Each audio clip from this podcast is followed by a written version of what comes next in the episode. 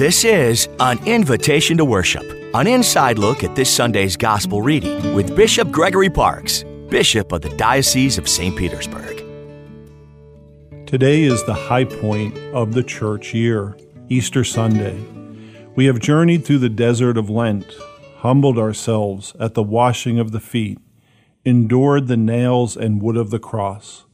Today we rejoice in the promise that Jesus made that he would be raised from the dead.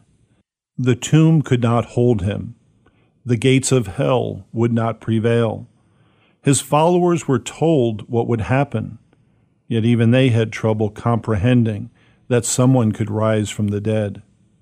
The discovery of the empty tomb was like the final pieces of a puzzle that comes together to fully understand the big picture. We see it because we know the story but the disciples were still putting the pieces together.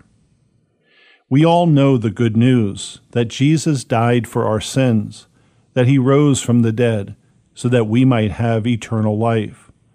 Yet for many of us today, our belief in Jesus remains a mystery, and our faith is something that we struggle with at times.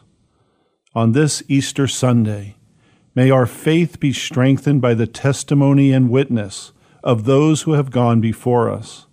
And may we find joy in the Lord's resurrection and the promise of our future resurrection to eternal life. I'm Bishop Gregory Parks, inviting you to worship with us this weekend.